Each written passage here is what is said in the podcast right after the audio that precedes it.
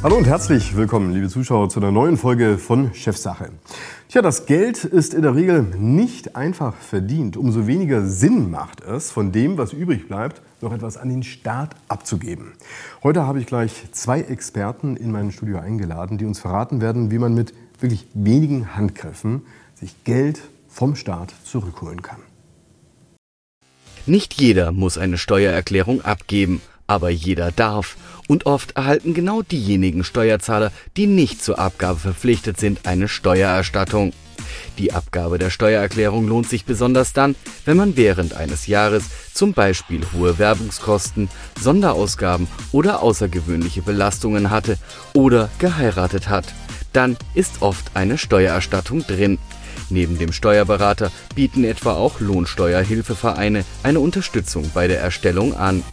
Große Beliebtheit haben mittlerweile auch digitale Steuerprogramme, da sie zu vergleichsweise geringen Kosten eine einfache Handhabung und eine direkte Schnittstelle mit dem Elster-System des Finanzamts erlauben.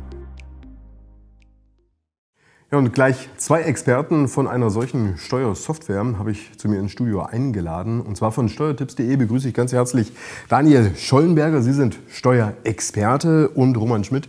Sie sind Leiter der Softwareentwicklung bei steuertipps punkt de. Schön, dass Sie hier sind. Herzlich willkommen. Freut mich. Herr Schmidt, wir haben es hier gerade in diesem Einspielfilm gesehen und gehört. Es ist ja eigentlich unglaublich, dass da Geld quasi rumliegt. Man muss es nur noch zurückholen. Geben Sie uns mal eine Hausnummer. Wie viel Geld wird von den Deutschen nicht über eine Steuererklärung wieder zurückgeholt, obwohl sie es machen könnten? Ja, man, man geht davon aus, dass ca. zehn Millionen Menschen in Deutschland, die eine Steuererklärung abgeben könnten, das nicht tun. Und bei einer durchschnittlichen Steuererstattung von tausend Euro circa. Von tausend Euro? Wir sprechen nicht von wenigen hundert Euro oder so. Ja, also es kann, es kann natürlich auch mal weniger sein oder mal mehr. Aber man geht von einem Durchschnitt von tausend Euro aus. Und das sind dann ja zehntausend, äh, zehn Millionen mal tausend sind zehn Milliarden Euro. zehn Milliarden Euro, die dem Staat sozusagen geschenkt werden. Warum werden sie dem Staat geschenkt? Liegt es daran, dass die Leute, na, ich sag mal, sagen, ich habe genug? Ich glaube, das werden die wenigsten sagen. Und äh, es gibt verschiedene Gründe. Also einmal ist natürlich die Auseinandersetzung mit dem Thema Geld und Steuern an sich. Und äh, das trauen sich manche einfach nicht zu. Es geht um das Thema Finanzkompetenz auch? Ja, kann man, kann man so sagen.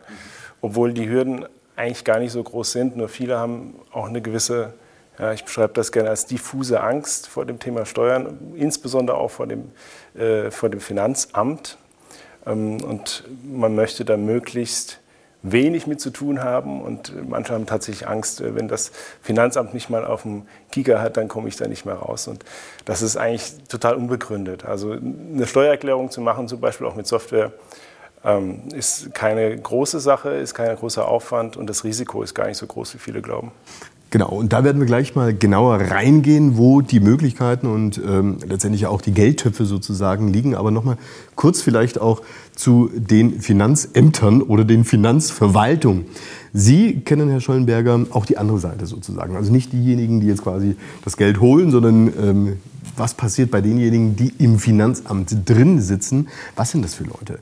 Also stimmt es denn, das, was viele Menschen denken, im Finanzamt, da sind die Leute so gepolt, dass sie dich dann irgendwie auf dem Kicker haben. Die schauen wirklich, ob du auf den Cent genau eine falsche Angabe gemacht hast, und dann beraten sie dich. Ja, genau. Also ähm, es ist nicht ganz so. Also das sind natürlich auch ganz normale nicht ganz Menschen. So, klingt genau. Aber auch nicht sehr erfreulich. Das sind natürlich ganz normale Menschen, wie wir auch. Und ähm, es ist ja nicht wie bei Star Wars, dass die eine die böse Seite ist und die andere die gute Seite ist. Ähm, natürlich ähm, muss ein Finanzbeamter während seiner Tätigkeit ähm, schauen, ob die Gesetze auch wirklich ordnungsgemäß ausgelegt werden. Und dann kann es natürlich passieren, dass dann Werbungskosten oder andere Kosten gestrichen werden. Und das merkt natürlich ähm, der Steuerzahler und denkt sich, Mensch, jetzt habe ich schon wieder weniger rausbekommen, wie bei, de, wie bei der Software errechnet. Ähm, aber dagegen kann man natürlich auch dann was machen. Man kann einen Einspruch einlegen oder man kann begründen, warum man die Kosten auch benötigt. Ähm, aber der Beamte an sich ähm, ist jetzt dann nicht dahingehend geneigt, immer nur Kosten zu streichen, weil er da Provision bekommt, sondern er macht seine tägliche Arbeit. Also das heißt, man kann auch auch durchaus mal mit der Angst aufräumen, dass die auf der anderen Seite dir Böses wollen. Kann man das so sagen? Das kann man definitiv so sagen, ja. Okay, also, da machen wir da jetzt mal einen großen Haken dran und gehen wieder zurück zu dem Thema Steuern und wie man Steuern wieder zurückholen kann. Sie haben es äh, eingangs auch gesagt, nicht jeder kann und darf eine Steuererklärung machen. Helfen Sie uns mal, wie kann ich es auseinanderhalten? Ja gut, also es gibt natürlich die, die verpflichtet sind, eine Steuererklärung abzugeben, zum Beispiel weil sie einen Freibetrag ein, eingetragen haben. Und es gibt viele, die können die Steuererklärung optional machen. Mhm. Die müssen sie nicht unbedingt tun. Der Herr Schollenberger kann da vielleicht noch mal ein paar mehr Details dazu geben, wer jetzt genau verpflichtet ist und wer nicht. Das hat auch was mit der Veranlagungsart zu tun, beziehungsweise welche Steuerklasse man gewählt hat. Mhm. Für wen bietet es sich denn an, wenn man nicht verpflichtet ist, eine Steuererklärung dennoch abzugeben? Eigentlich ähm, sollte jeder eine Steuererklärung abgeben. Ähm, wir haben jetzt seit zweitausendeinundzwanzig die Möglichkeit, ähm, aufgrund von dem aktiven Klimaschutzprogramm auch der Regierung, ähm, die hat jetzt auch die Mobilitätsprämie eingeführt. Das bedeutet, selbst wenn ich unterm Grundfreibetrag verdient hätte, also die Steuer wird mit null festgesetzt, dann bekomme ich mindestens auch ein bisschen Geld wieder zurück, ähm, vier Komma neun Cent pro gefahrener Kilometer ab dem einundzwanzigsten Kilometer, sodass es eigentlich für jeden lohnt, der viel fährt. Es sind ungefähr vier Millionen Bürgerinnen und Bürger, die mehr wie zwanzig Kilometer zu ihrer Arbeit fahren, ähm, und ähm, die kriegen natürlich dann auch eine Steuererstattung über die Mobilitätsprämie zurück. Und ansonsten lohnt es sich natürlich auch, äh, wenn ich mal gespendet habe, wenn ich in der Kirche bin, ähm, da lohnt es sich auch, die Steuererklärung abzugeben. Oder wenn ich in einer Mietswohnung ähm, lebe und habe vielleicht eine Nebenkostenabrechnung bekommen und da steht ein Hausmeisterservice mit drin, ein Schornsteinfegerservice mit drin. All diese Kosten kann ich dann geltend machen. Viele sagen immer wieder, für mich lohnt sich das gar nicht. Also warum sollte ich denn überhaupt so eine Steuererklärung machen? Ich scheue lieber den Aufwand, denn ähm, ich weiß ja jetzt schon, dass es sich nicht für mich lohnt.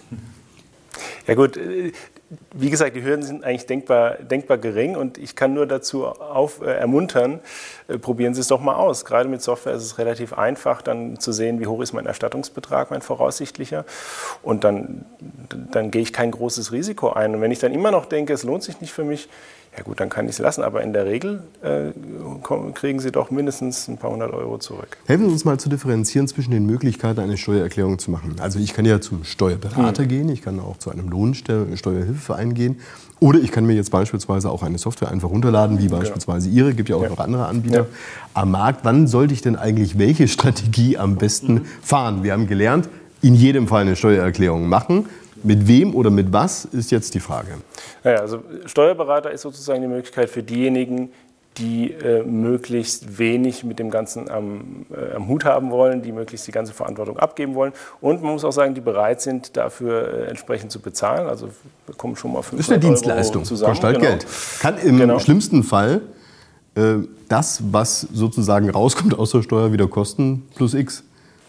Kann passieren, ja. Sag mal. Manchmal hat man ja auch eine Nachzahlung bei der, bei der Steuererklärung. Also insofern äh, kann das natürlich schon ein bisschen schmerzen bzw. so empfunden werden, aber Sie haben natürlich recht, das ist äh, sozusagen die Dienstleistung.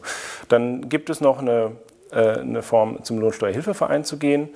Äh, da kann man da nicht ganz so viel, man sagt dazu äh, Steuergestaltung äh, erwarten, aber dann hat man trotzdem einen menschlichen Ansprechpartner und einen kompetenten Berater für das Thema Steuererklärung, der einem da weiterhilft. Und ansonsten, wenn man Selbermacher ist, sich das zutraut, dann auf jeden Fall eine Software ausprobieren. Die Kosten sind dadurch natürlich deutlich, deutlich geringer. geringer. Und ähm, ja, also da werden sie auch sehr sicher durchgeführt äh, und können eigentlich kein Thema verpassen oder auch kaum, wir haben kaum Möglichkeiten, Fehler zu machen. Sie sind ja der, der Leiter der Softwareentwicklung jetzt bei Steuertipps.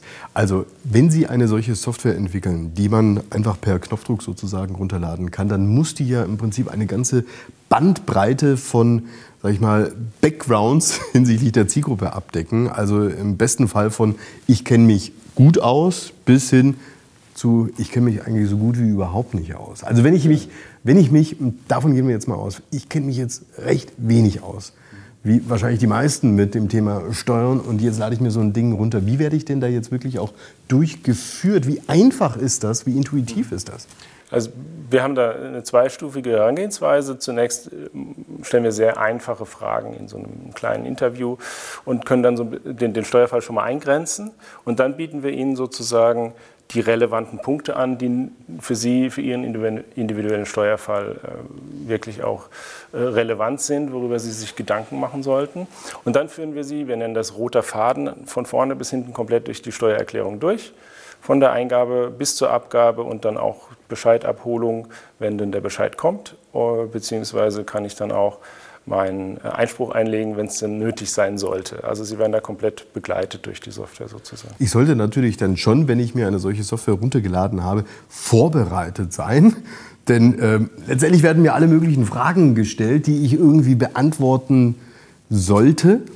Was ist eine gute Vorbereitung? In der Regel, die ich ja unabhängig davon, ob das jetzt das Gespräch mit dem Steuerberater ist oder die Software, ja. Ich muss ja so oder so ja auch eine gewisse Vorbereitung treffen.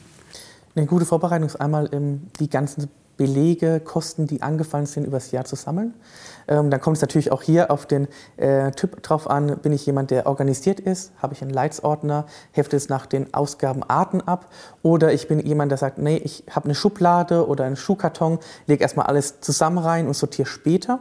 Ähm, wichtig ist aber auch hier, ähm, Sie kennen es vielleicht, wenn Sie eine Quittung haben oder einen Kassenbon haben, nach der Zeit verbleicht er, da ist unser Tipp, ähm, entweder ich scanne ihn oder ich fotografiere ihn ab, dass ich das digital Ähm, ja, vorhalten kann.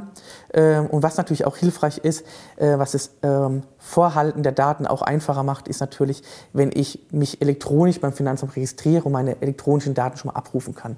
Da muss ich nicht immer alles auf Papier aufbewahren oder auch selber abtippen. Nochmal zu dem Thema Belege. Mhm. Das ist ja auch immer die große Frage, was, was habe ich denn da eigentlich für Belege und welche Belege sollte ich denn jetzt eigentlich sammeln? Wenn ich jetzt meinen Einkauf im Lebensmittelmarkt mache, dann brauche ich vielleicht doch nicht den Beleg oder doch? Es kommt jetzt darauf an, wenn Sie jetzt rein theoretisch im, im Lebensmittelmarkt einen Stift gekauft haben, einen Block gekauft haben, dann können Sie auch den Kassenzettel aufheben, markieren ähm, den Stift oder den Block an und können dann später in den Bereich der Werbungskosten die Kosten dann als Arbeitsmittel absetzen. Ähm, und wichtig ist eigentlich die alltäglichen Kosten, die Ihnen anfallen. Sie merken es dann, wenn Sie in der Apotheke waren, haben etwas gekauft oder ähm, Sie haben vielleicht eine Spende geleistet, ähm, oder Sie haben einen Handwerker zu Hause gehabt, alle diese Kosten auch sammeln und auch die Belege berücksichtigen. Wenn Sie jetzt seit Anfang von Januar jetzt bis Dezember diesen Jahres alles zu sammeln, merken Sie mal, was da alles dann auch wirklich anfällt. Man hat man teilweise auch gar keinen Überblick. Stellen Sie sich vor, Sie haben ähm, eine Familie mit Kindern, ähm, dann dürfen Sie auch die Krankheitskosten für Ihre Kinder noch mit sammeln. Also da fällt schon einiges an. Ähm, da geht es drüber von den ganz normalen Medikamenten bis der Kauf der Brille oder auch die Zahnreinigung. All das können Sie dann sammeln und ansetzen. Und man kann sagen, das, was ich sozusagen in diesen Bereichen gesammelt habe, das werde ich dann auch in meiner Steuererklärung dann geltend machen und damit kann ich mir das Geld eben wieder zurückholen. Ganz einfach. Ja, genau, richtig. Das erhöht Ihre Steuererstattung. Je mehr Ausgaben Sie haben, umso höher ist Ihre Steuererstattung. Sie haben vorher ein Wort fallen gelassen, welches ich sehr interessant finde. Es geht um das Thema Gestaltung. Also sprich, wie kann man die Steuern gestalten? Letztendlich auch wieder die Rückzahlung. Darüber werden wir gleich im zweiten Teil unseres Gespräches sprechen. Bis gleich, liebe Zuschauer, bleiben Sie dran.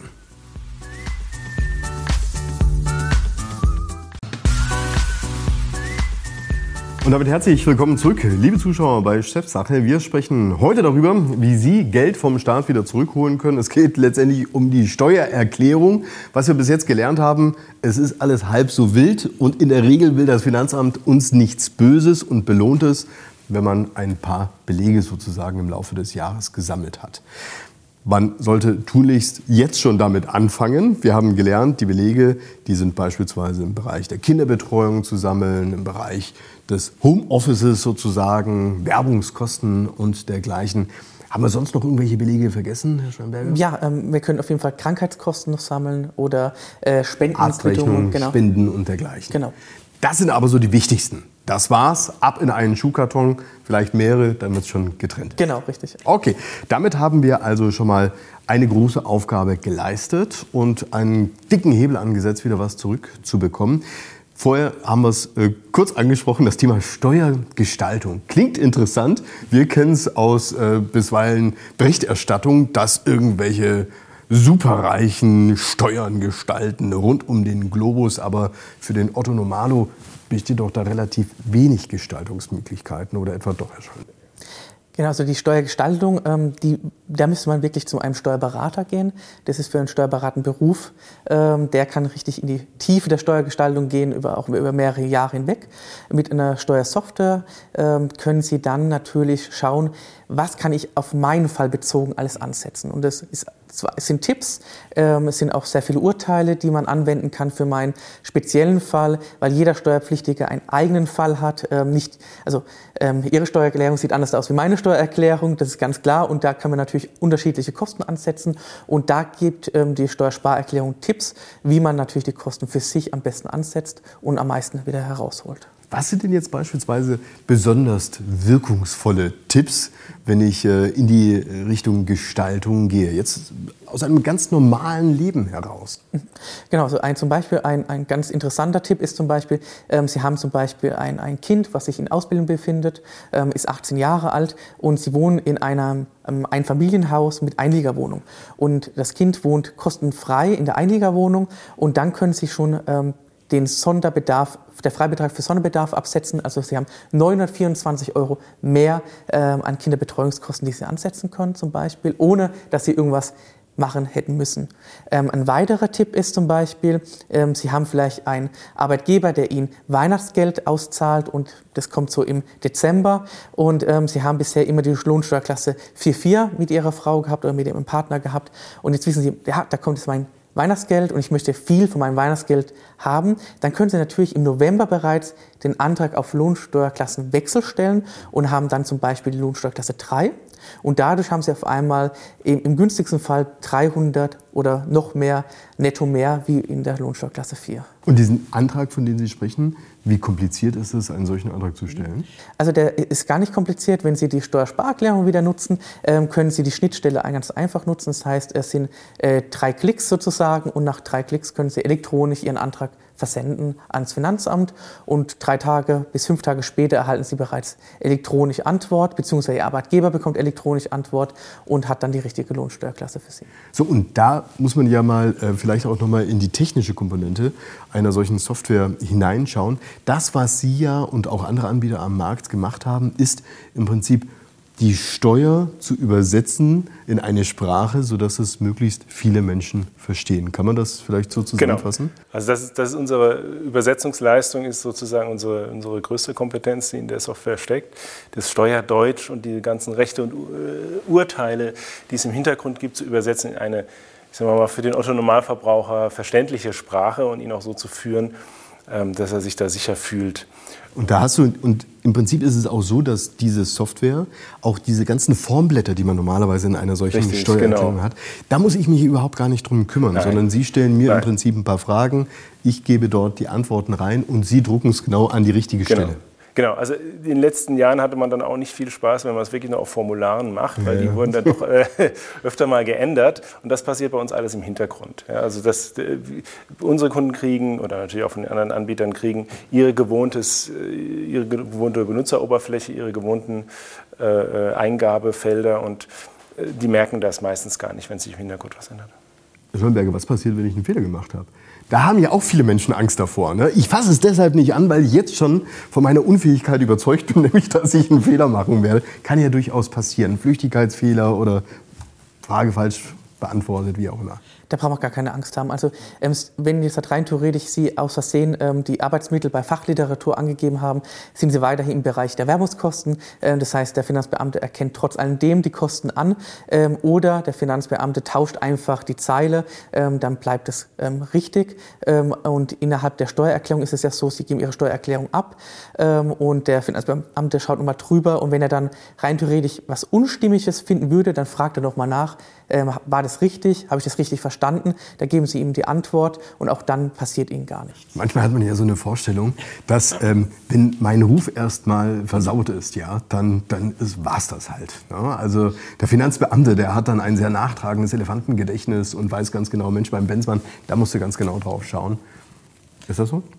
Nee, also ähm, das ist ja die typische Angst, dass ähm, früher hat man noch die Akte gezogen beim Finanzamt, dass da ein großes Q draufsteht für Querulant oder so.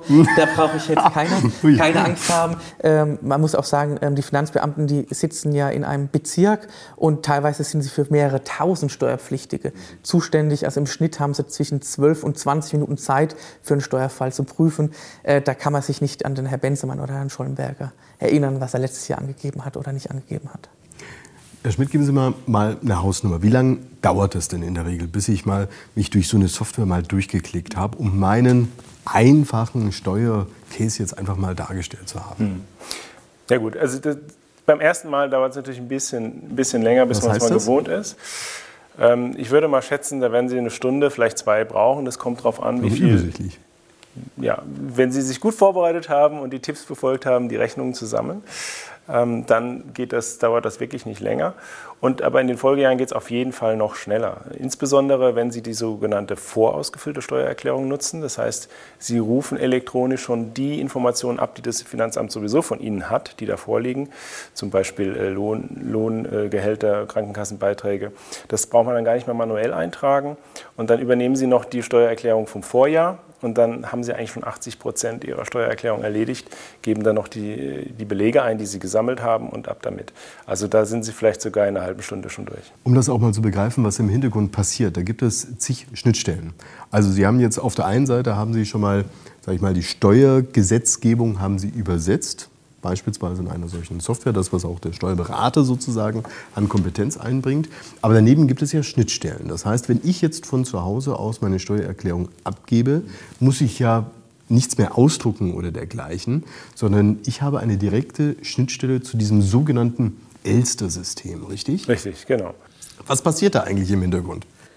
Naja, also Sie müssen sich so vorstellen, alle Ihre Eingaben, die werden sozusagen in einer, ja, nennen wir es mal Datei, gesammelt, verschlüsselt, ganz wichtig, auch die Übertragung selbst, der Transportweg ist an sich nochmal verschlüsselt und mit einer mit einem sogenannten Elster-Zertifikat, das ist eine digitale Signatur, wird das Ganze dann auf den, auf den Weg gegeben und ist dann in der Regel innerhalb von unter einer Sekunde auch schon bei der Finanzverwaltung angekommen. Und äh, die haben dann ein großes System, wo der Fall abgelegt wird und dann, ja, in der Regel wird sogar automatisch äh, dann geprüft und man nennt das dann Aussteuern. Manche werden ausgesteuert, wenn sie besondere Merkmale aufweisen und das kommt dann in die Hände eines Finanzbeamten, einer Finanzbeamtin. Aber ganz viel wird sogar heute schon automatisch abgewickelt. Wir sind ja hier in einer Grenzregion, also wir haben auch viele Grenzgänger seitens Richtung Österreich oder Schweiz, wie auch immer. Also wie viel Komplexität kann eine solche standardisierte Software denn überhaupt darstellen? Ja, also in unserem Fall bilden wir eigentlich alles ab, von ganz einfach bis sehr kompliziert. Ähm, da gibt es unterschiedliche Herangehensweisen der, der Hersteller. Manche beschränken sich auf ganz einfache Fälle. Ähm, aber so den Fall, den Sie geschildert haben, den können Sie auch mit uns beispielsweise abbilden. Das wäre abbildbar. Ähm, und dann kommt es eben ganz drauf an. Also wenn Sie jetzt zum Beispiel auch Vermietung und Verpachtung haben, dann wird der Steuerfall auch nochmal ein bisschen komplizierter. Wenn Sie jetzt Auslandstätigkeiten haben, eben auch. Ähm, Das ist dann, sagen wir mal, ein Dialog oder zwei Dialoge mehr Arbeit sozusagen. Und man lernt ja auch im Laufe der Jahre dazu. In der Regel fängt man ja mit einem unkomplizierten Steuerfall an im Leben. Und der wird dann, der steigert sich vielleicht von Jahr zu Jahr durch Heirat, durch Kinder, durch Immobilien, wie auch immer. Ganz genau. Genau. Herr Schollenberger, so langsam aber sicher kommen wir zum Ende unserer heutigen Sendung. Geben Sie doch nochmal abschließend einen Tipp. Wir haben da eine neue Regierung. Soll ich jetzt irgendwas ganz Besonderes machen, von dem Sie glauben, dass es sich in barer Münze auszahlen wird? Ich finde ja persönlich noch alles recht schwammig, was ich da so höre. Genau, also wir haben auch, auch dasselbe Problem, wie Sie angesprochen haben, wenn man den Koalitionsvertrag anschaut, ähm, da ist nichts ja, Griffbereites dabei. Ähm, was wichtig ist, es wird auch zweitausendzweiundzwanzig die Homeoffice-Pauschale geben. Das ist schon mal eine positive Nachricht, die äh, bleibt uns erhalten. Ähm, und dann sch- sollte man schauen, ähm, schon jetzt, was wäre denn eine Möglichkeit bei dem eventuellen Steuerklassenwechsel? Ähm, die Steuerklassen drei und fünf sollen eventuell abgeschafft werden. Ähm, und da ist jetzt die Frage, wie wirkt sich das denn für die Familie denn aus, wenn jetzt halt, ähm, die Steuerklasse vier Komma vier mit Faktor angewandt wird? Das kann ich jetzt schon berechnen und mir überlegen, welcher Faktor lasse ich mir denn draufschreiben, wie kann ich das steuern, dass ähm, das Familieneinkommen gleichbleibend ist wie früher. Spannender Hinweis. Letztendlich einfach mal ausprobieren und sich mal durchklicken und dann wird man es ja schon in barer Münze entweder sehen oder eben auch nicht. Genau. Herzlichen Dank für das Gespräch, Herr Schollenberger und Herr Schmidt. Schön, dass Sie hier waren. Das war's wieder soweit hier bei Chefsache. Ich hoffe, Sie konnten ein bisschen was mitnehmen, liebe Zuschauer. Bis zum nächsten Mal. Bis dahin, alles Gute. Tschüss.